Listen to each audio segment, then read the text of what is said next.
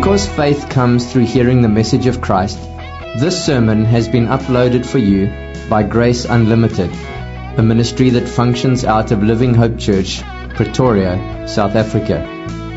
We want Jesus Christ to have first place in everything in our church, and we want to help you know and follow Jesus in all of life and to help others do the same. Find out more or download many more free sermons at graceunlimited.co.za or livinghopechurch.co.za.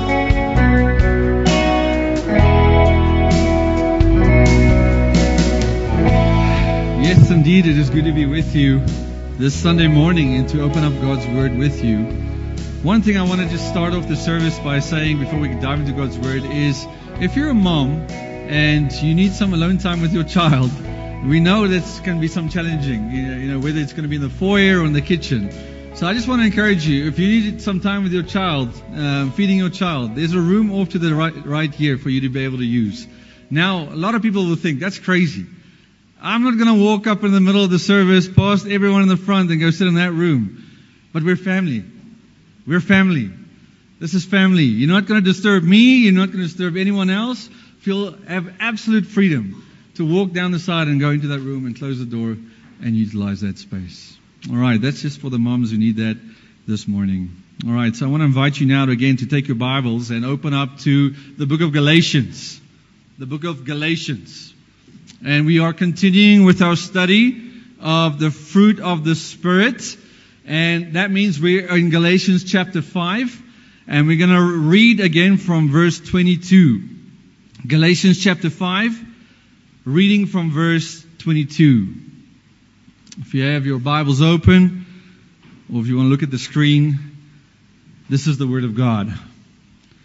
But the fruit of the Spirit is love, joy, peace, patience, kindness, goodness, faithfulness, gentleness, self-control. Against such things there is no law. And those who belong to Christ Jesus have crucified the flesh with its passions and desires. Recently, you guys know that we went to America uh, to go visit our dear friends Josh and Marta and the rest of the Mac family. And we had this one day planned for our family, my family, to go to Disneyland.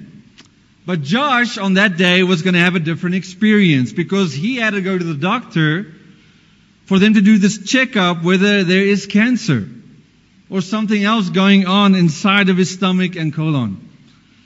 He went for a, a routine checkup just a, a, few weeks earlier and they found some indicators that uh, they needed to go, go for a more thorough checkup to see if something more serious was going on. Now, as they were enjoying, as we were enjoying our time in Disneyland, in the back of my mind, I kept thinking what the results might be.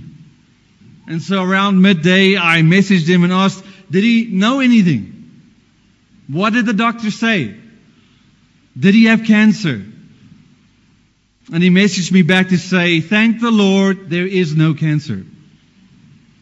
Which is this massive feeling of relief, right? To which I replied, well, God is good. God is good. Which is something we all say in moments like these. To hear that you don't have cancer, wow, God is good. But what if Josh did have cancer? Will I still be able to say God is good? What if you found out you had a serious disease, that you are about to lose your job and maybe take a cut in your salary? What if you found out there's something wrong with one of your children which could impact them for the rest of their lives? Will you be able to say, God is good? Today we are coming to the next fruit of the Spirit in our verse by verse, word by word exposition of the book of Galatians. We have taken so much time over the last two years to walk through this intense book because of the importance of understanding and guarding the truth of the gospel. Paul is pretty upset that the people in the Galatian churches are being led astray and are busy entertaining the idea that you must rely on your own religious efforts to make yourself acceptable to God and be in His good books. And so he writes this passionate letter to help them turn back to the truth of the gospel. That you can only be justified and be declared righteous because of putting your confidence in Jesus alone. And even though we are living so many years after what Paul had written so many years ago, the truth of God's word still speaks to our context today. We need the book of Galatians not only to help us see how sinners like you and me can be in this close, intimate, loving relationship with God, but how we should live now that God has changed our lives by opening our eyes like what he did with Paul on the road to Damascus, showing us who he is and our need for him. And to help the churches in Galatia, Paul has been saying that the gospel changes us because not only does God unite us to Jesus Christ, that when He died, it's like we died. And when He rose from the dead, we were raised with Him. And as a result, we are set free from the bondage of the flesh and the, the power of sin because now we have a greater power that's in work in our lives. We have the mighty Holy Spirit that is at work in us. And because He is at work in us, our lives are going to change even more.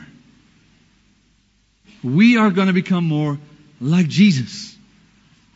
Which is exciting for us to think about because as we continue with our study of the fruit of the Spirit, here in Galatians chapter 5, we are going to focus now on the fruit of goodness. Today's goodness. Last week we talked about the fruit of kindness. And we said that kindness and goodness are closely related. And we said that if you want to grow in being someone that is kind, then you must identify the kindness of God in your life. God is so kind to us every day, but most of all, we see His kindness towards us in Jesus Christ. But not only do we need to identify God's kindness toward us, but we must look at ways we are not being kind to other people. And especially, we must then look for opportunities to show kindness toward people who make our lives hard and difficult and who don't deserve it. Because that is what Jesus did with all of us. We didn't deserve His kindness either. But today we want to talk about goodness. The fruit of goodness. And what we have seen and what we've been saying is that these fruits come from God because this is who God is. God is love. God is joy. God is peace. God is patience. And as we said last week, God is a kind God. But today we get to slow down and think more about His goodness. Now when you look at the specific word for goodness, agathos, in the New Testament, you can actually see that it's a word that's not used that often. Maybe something like four times only. But just because the word for goodness specifically is not used that often, the concept of goodness or, or good and God's goodness and how we are to be good to others is all over the Bible. And it's important for us to understand God's goodness because it changes how we think about everything that happens to us. And it changes how we think about our own goodness. Because when we understand what it means to be good, it impacts how we seek to do good to others. Because even if you go back, all the way back to the Garden of Eden, we notice from the very beginning that part of the core problem is that there is this attack on the character of God and specifically on the goodness of God. Satan wants us to doubt the goodness of God, and so he brings in confusion, saying that if Adam and Eve ate from the forbidden tree, the tree of knowledge of good and evil, then they won't die. Rather, they will be able to figure out for themselves what good is and what it's not. And that is kind of what still goes on today, isn't it? When life gets hard, we doubt the goodness of God. And when we doubt the goodness of God, we start to focus more on ourselves, thinking we know best, rather than doing good to others. And the devil wants us to interpret God's character when we look at our lives to consider all our disappointments and our pain. And he wants us to conclude that God isn't as good as we think he is. And when you go down that road, we too start to put a question mark on his goodness. And so it's important for us to consider the goodness of God and how we can actually do good to others, no matter the circumstances of our lives, because of His Spirit that is at work in us. You see, the word goodness can be described as the character of moral excellence which is generous towards others. Which, if we're honest, doesn't always sound like us, does it? Sounds like something we desperately need to grow in. Or as one man says, agathos, goodness, is the internal goodness produced by the Spirit in the heart of obedient believers, which then finds expression in external goodness spoken by uh, his mouth or performed by his hands. In other words, goodness or being good or doing good is something we do not have by ourselves, but is given to us by the working of the Holy Spirit.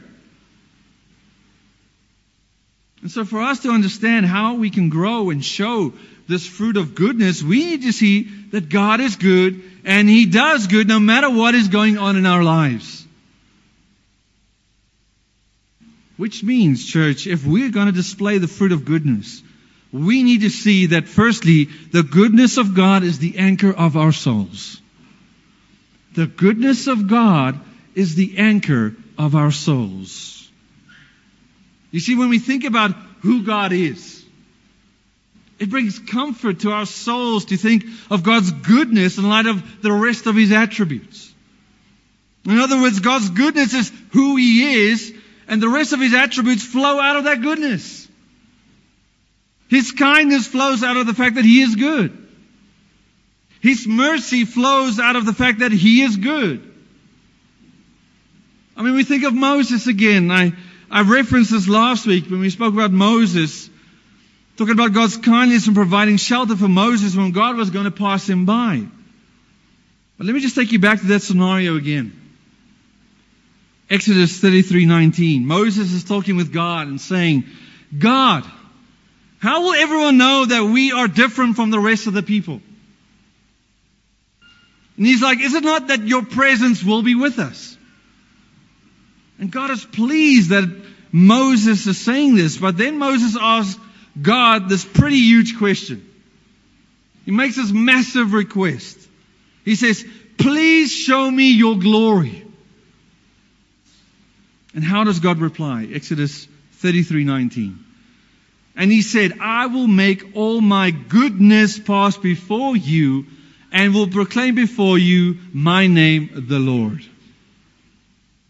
You see, Moses is asking God to see his glory, and God says, I will let my goodness pass before you. And so we see there's this link between the glory of God and the goodness of God. Because you see, part of the essence of God's glory is the fact that He is good. As the rest of verse 19 then says, And I will be gracious to whom I will be gracious, and I will show mercy to whom I will show mercy. Which means that we cannot separate what is good from God. Because you cannot have goodness without God, in the same way you cannot have God without goodness.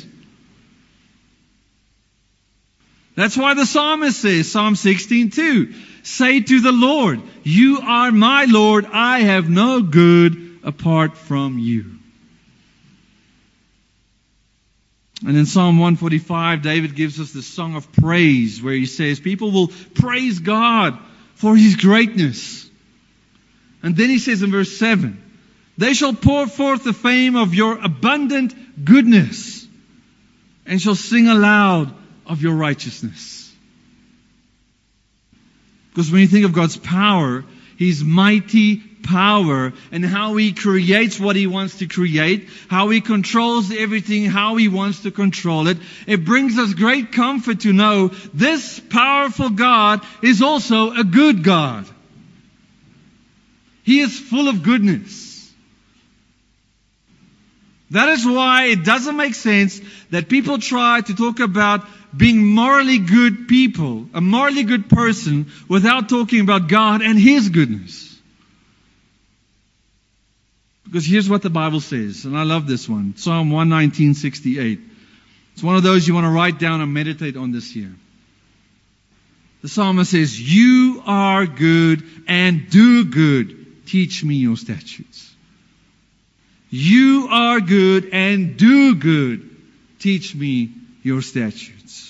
And what the psalmist is saying is that, yes, God is good, which means God is morally excellent because He's absolutely perfect. He is the ultimate in perfection, and in His goodness then overflows in being generous. Crazy generous in His kindness. Crazy generous in His mercy. In His love, His compassion. And so when you're faced with the news that you have cancer or no job at the end of the month, what does the spirit-filled believer know is true by faith? God is good and He does good. In Psalm 73, we see how Asaph is going through some time where he's doubting the goodness of God. He's describing this period in his life when he had serious spiritual struggles. And he starts by mentioning how God was good to Israel. But then he talks about how close he came to giving up and forsaking the way of righteousness. Pretty much walking away from God. And part of why that happened is that he was envious of the wicked. You see that in verse 3 if you look at the psalm. He says, For I was envious of the arrogant when I saw the prosperity of the wicked. You see, Asaph was wishing that he, he could be in the shoes of the, the evil people around him because it looked like they were prospering. But he was also self-righteous. He thought of himself as being better than, than he really was. You see that in verse 13. He says, all in vain I've kept my heart clean and washed my hands in innocence. He thought that he deserved God's blessings and then he made the conclusion that all this righteous living was for nothing. And I think we can relate to what Asaph is saying.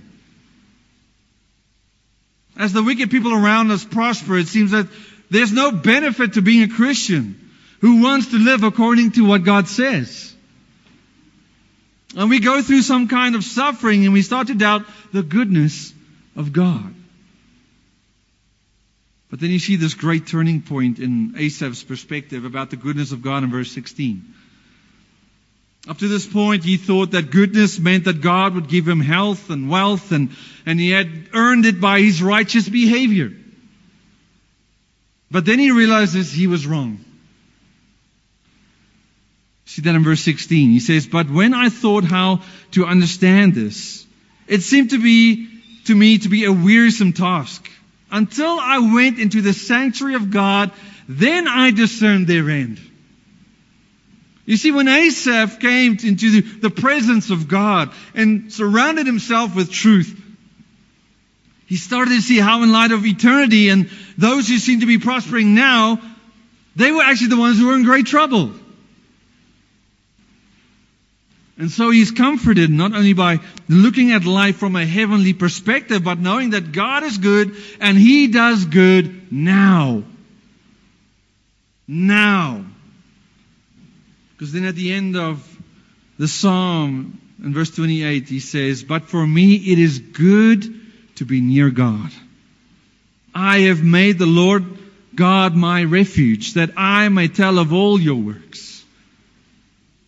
You see, Asaph came to have a different view and definition of what goodness is. Because good or goodness is not the absence of pain or difficulty or sadness or bad health or a lack of finances. Good is something far better. It is being near to God. The God that is good and does good because that is who He is. And when the goodness of God is perhaps being attacked again and you want to doubt that goodness, then we need to learn how to respond in faith. Because as Galatians has been teaching us that what it means to be walking by the Spirit is that we are walking by faith and not by sight. You and I, we don't have the wisdom and the insight to see what is good during our trials. In the moment, we think it's terrible. We just want these trials to stop and these challenges to stop.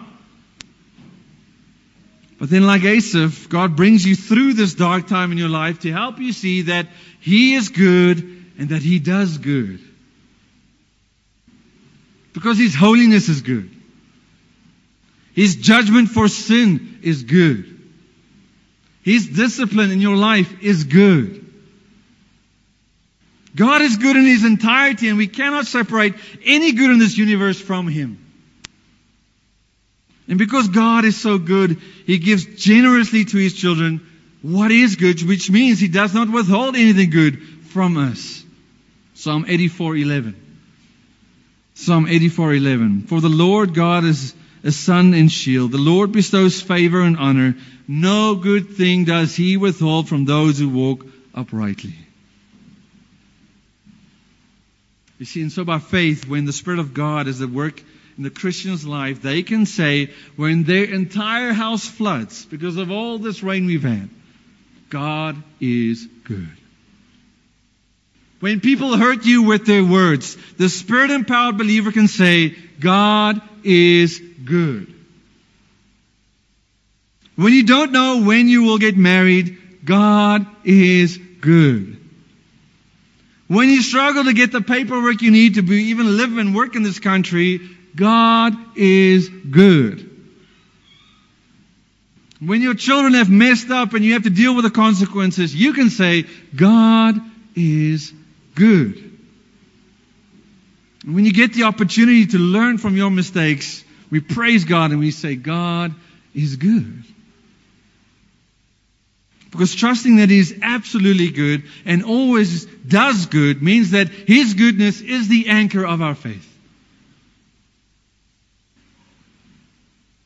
Instead of wanting to walk away because we think we are not good enough or sit down and feeling sorry for ourselves because of what is happening in our lives, then the goodness of God gives us hope.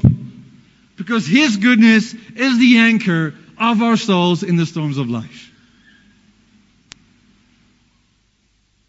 Because it's not about having the good life. Rather, we see that the good life is having God and being close to Him. And so, for us to understand how we can grow and show this fruit of goodness, we need to see that God is good and He does good no matter what is going on in our lives. That His goodness is the anchor of the believer's soul but then we also notice that secondly, the goodness of God comes to us in Jesus. The goodness of God comes to us in Jesus. Earlier I mentioned that it doesn't make sense that we try and talk about what is good apart from God. In other words, people today think that they are good even if they have no relationship with God. That they can live some kind of morally decent life and be kind and nice to other people, and they and those around them then think that they are a good person. But what the Word of God makes clear is that goodness comes from God. Apart from the Word of God, we will not understand what biblical goodness is and what it looks like because the Bible says that God is absolutely good, but we are not. And I want us to think about this a little bit because perhaps instinctively you think that the Bible says no one is good. Apart from Jesus, we are totally depraved. And we go to passages like Psalm 14:1, which says, "The fool says in his heart, there is no God. They are corrupt. They do abominable deeds. There is no one who does good." Or you go to the classic text of Romans 3 where Paul says, "No one does good, no, not even one." But as we have said, goodness is moral excellence that is generous towards others. And so here's what I want us to think about. God is absolutely perfect. The goodness of God is this absolute moral quality that is perfect. But then we go and we take our kids to a birthday party and before we drop them off, we maybe tell them, hey, remember, be good.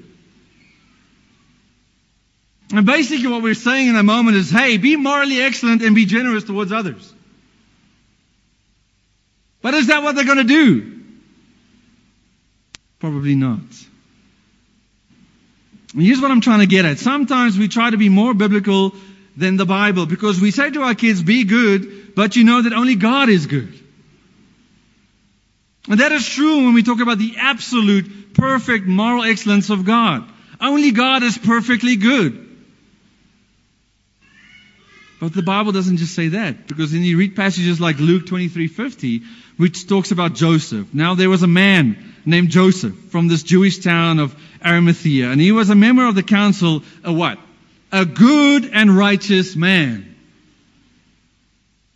Now is Luke saying that Joseph is not depraved?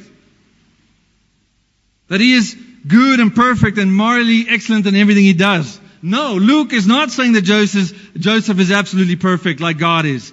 But he is saying that there is goodness in Joseph that makes him different from the wicked, unbelieving people around him.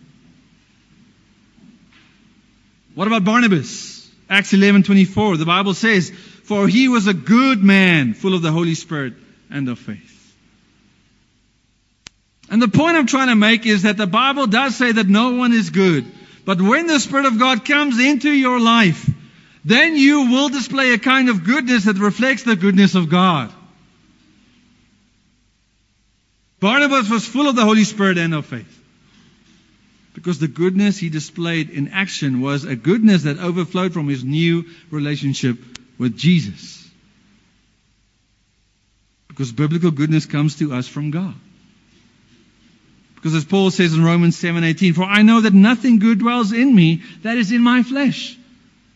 And you know we've been talking about walking in the flesh and walking in the spirit. In other words, if there's any kind of goodness displayed through depraved sinners like Paul and us, it's goodness that comes from God. It doesn't come from inside of us. It has to be put in there by God. I mean, you think even of Jesus and what he says about being good. What does Jesus say to the rich young ruler who is asking him about eternal life? Mark 10:18. Good teacher, what must I do to inherit eternal life? And Jesus said, Why do you call me good? No one is good except God alone. And in the context of this conversation, Jesus is actually trying to get this man to see that he has no good apart from a relationship with God. And Jesus is not saying that he isn't good, but he's actually trying to sell this man and to acknowledge that I am God. Jesus is God. And then Jesus talks about the goodness of God for those who are willing to forsake everything they have to find that goodness in Him. And the point is, we need Jesus, and how God shows His goodness to us is by giving us His Son. So that whoever believes in Him will not perish, but have what? Eternal life. And those who recognize that there is no good in them realize that they need the goodness of Jesus to come to them, to cover them, to enable them to have the kind of righteousness that the Bible talks about, like Joseph and Barnabas. Because when you realize that you need to give everything up so that you can gain even more in Jesus, then God fills you with the goodness of His Holy Spirit. Because the good news, right? The good news of the Bible is that people like you and me who try to be good people by ourselves, we can't do it. By ourselves, we cannot do it. It'll never be enough. But when the goodness and loving kindness of our Savior appeared, God takes away all the dirt of our sin, all our own selfish efforts, which are like filthy rags, and He washes us clean. And He fills us with His Spirit, so that we can do good to others. Or as Paul said to the church in Rome, Romans 15:14, I myself am satisfied about you, my brothers, that you yourselves are full of what? Full of goodness. Full of goodness. And so, yes, as believers in Jesus, we recognize that God is absolutely perfect. He is absolutely good. But when He saves us and He gives us the, the power to change through His Spirit, we are now also filled with goodness. The kind of goodness that shows we are close to Him.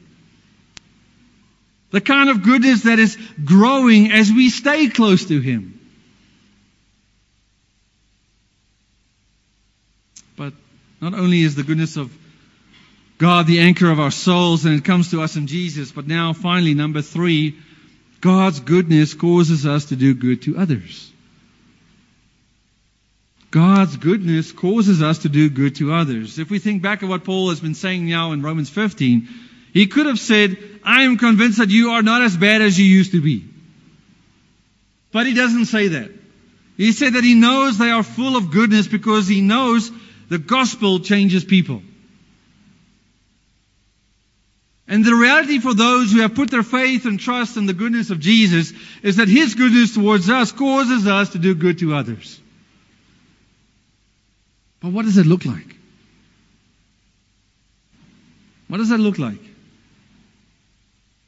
Paul tells us that because we are full of goodness, because of what Jesus has done for us, we are able to instruct one another. Look at the second half of Romans 15:14. He says, "I myself am satisfied about you, my brothers, that you yourselves are full of goodness, filled with all knowledge and able to instruct one another." Paul says he's confident that because of believers are full of gospel goodness and gospel knowledge that they will be able to instruct each other in ways that are helpful. In ways that we seek the good of the other person and not just the good of ourselves. In other words, you ask yourself, is what I'm going to say to them for their good and not just for me to say whatever I want to say because I don't like what they are doing? We all need instruction on many things in this life.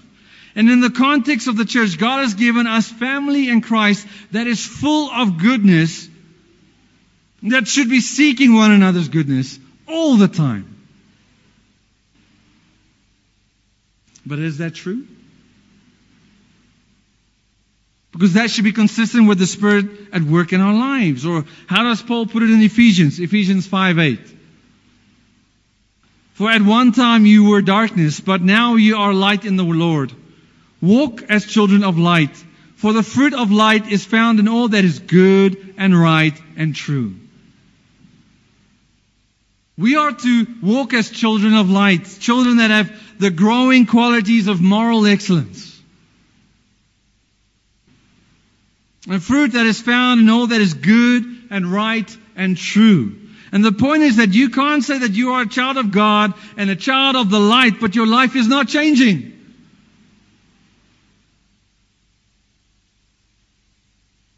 And so, how do I know if my life is changing? Well, there's one way you can see at least. How do you respond to evil? In other words, how do you respond when other people do the opposite of good to you? Romans 12:21. Do not be overcome by evil, but overcome evil with good. How do you know you bear the fruit of goodness? You take the evil others do to you, and you take that moment and you turn it around and do good to them. It's like this guy who was in the army and who was known to be a Christian. And because he was always praying before the troops went out and as they came back. And this Christian soldier was praying and this tough guy came in and took off his dirty boots and he threw it at this guy as he was praying. He threw the first boot and hit the, the guy behind the head. He took off the other boot and he threw it uh, against the man who was praying against the head. Now, how would you respond in a moment like that? Revenge? Show him he's wrong? The next morning, when this tough guy woke up, he saw his boots next to his bed, all clean and shiny. And this humbled him so much that it caused him to ask for forgiveness. Because what did the Christian man know? He knew that Paul said in the verses leading up to Romans 12:21, verse 19, "Vengeance is mine, I will repay," says the Lord. To the contrary, if your enemy is hungry, feed him. If he's thirsty, give him something to drink. For by doing so, you will heap burning coals on his head. That is what goodness looks like toward other people. It's overcoming evil by providing for them and seeking to do good to them, even while they are seeking to do evil against you. In other words, God wants us to overcome evil by doing good things that will be beneficial for other people. And instead of just avoiding them, God is like, I filled you with my goodness. I sent my son to die so that you could be filled with my goodness. So go and do good to them. Later in Galatians, in chapter 6, verse 10, Paul is going to say that we need to seek to do good to everyone, especially those who are of the household of faith. And part of the point he's trying to make in that context is that the way we treat each other in the church will be a testimony about the goodness of God to the rest of the world.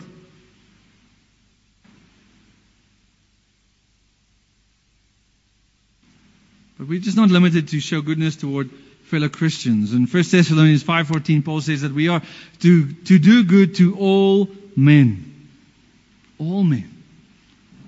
1 Peter 2.15, we see that by doing what is right and, or good, we may put to silence the ignorance of foolish men. And so one of the best ways we get to share the good news of Jesus is not, is not just by what we say. Yes, we should say that they need Jesus and point them to Jesus, but also in what we do. And so let me ask you, whose boots do you need to clean this week? Is there anyone in your life whose boots need cleaning? God has taken the evil of man and turned it on its head by showing us in the most amazing way the goodness of God as we look at the cross of Jesus. He has taken our evil sin that nailed Jesus to the cross and used it to overcome the evil of this world so that we can be people who deliberately and intentionally respond to evil by doing good. And so when the goodness of God is the anchor of our soul and when you realize that you have received the goodness of God from Jesus, then you can do good to others because of the Spirit of God that is at work in your life. You can walk in the good works that God has prepared for you. You can let your good works be a light so that people can glorify your Father in heaven. And so as we close, I want us to just read and think about this quote from A.W. Pink. A man who wrote this a long time ago. He says, The goodness of God is the life of the believer's trust. It is this excellency in God that appeals to our hearts. His goodness endures forever. So we should not be discouraged. When others behave badly to us, this should stir us up to be thankful that God is good because He is always good to us, even when others are against us. We recognize that we are far from being good and that should cause us to bless Him for He is always good. We must not tolerate a moment or a thought that He is not good. His ways may vary, but His nature is always the same. And so whatever you're going through in your life right now, the true believer in Jesus can say by faith, God is good and He does good. And because His goodness is at work in our lives because of Jesus, we can do and seek the good of others. So let's go Do that this week. Let's pray. Father God, we thank you so much as we think of Jesus. How sinful people like us, how evil people like us can be transformed into your likeness because of your goodness and sending your Son, the Lord Jesus Christ, to die this cruel death on a cross. Seeing what men meant for evil, God uses for good. Because we come into the presence now of a God that is always good. And out of your goodness flow all this love and all this mercy and all this kindness towards sinners like us. And so, Father, if there's anyone in this room that are trying to relate to you based on their own goodness, their own efforts, show them how miserable a road that is. And at the same time, Lord, show us all the goodness we have in Christ complete forgiveness in Christ, complete acceptance in Christ. And not only do you save us and leave us like we are, you change us, you transform us more into your likeness. To be able to display through the inner working of the Holy Spirit, the power of the Holy Spirit, to be able to be good and seek the good of others. Teach us your statutes, Lord, we ask. Keep us close to you. So that no matter what happens in our lives, we can say, God is good.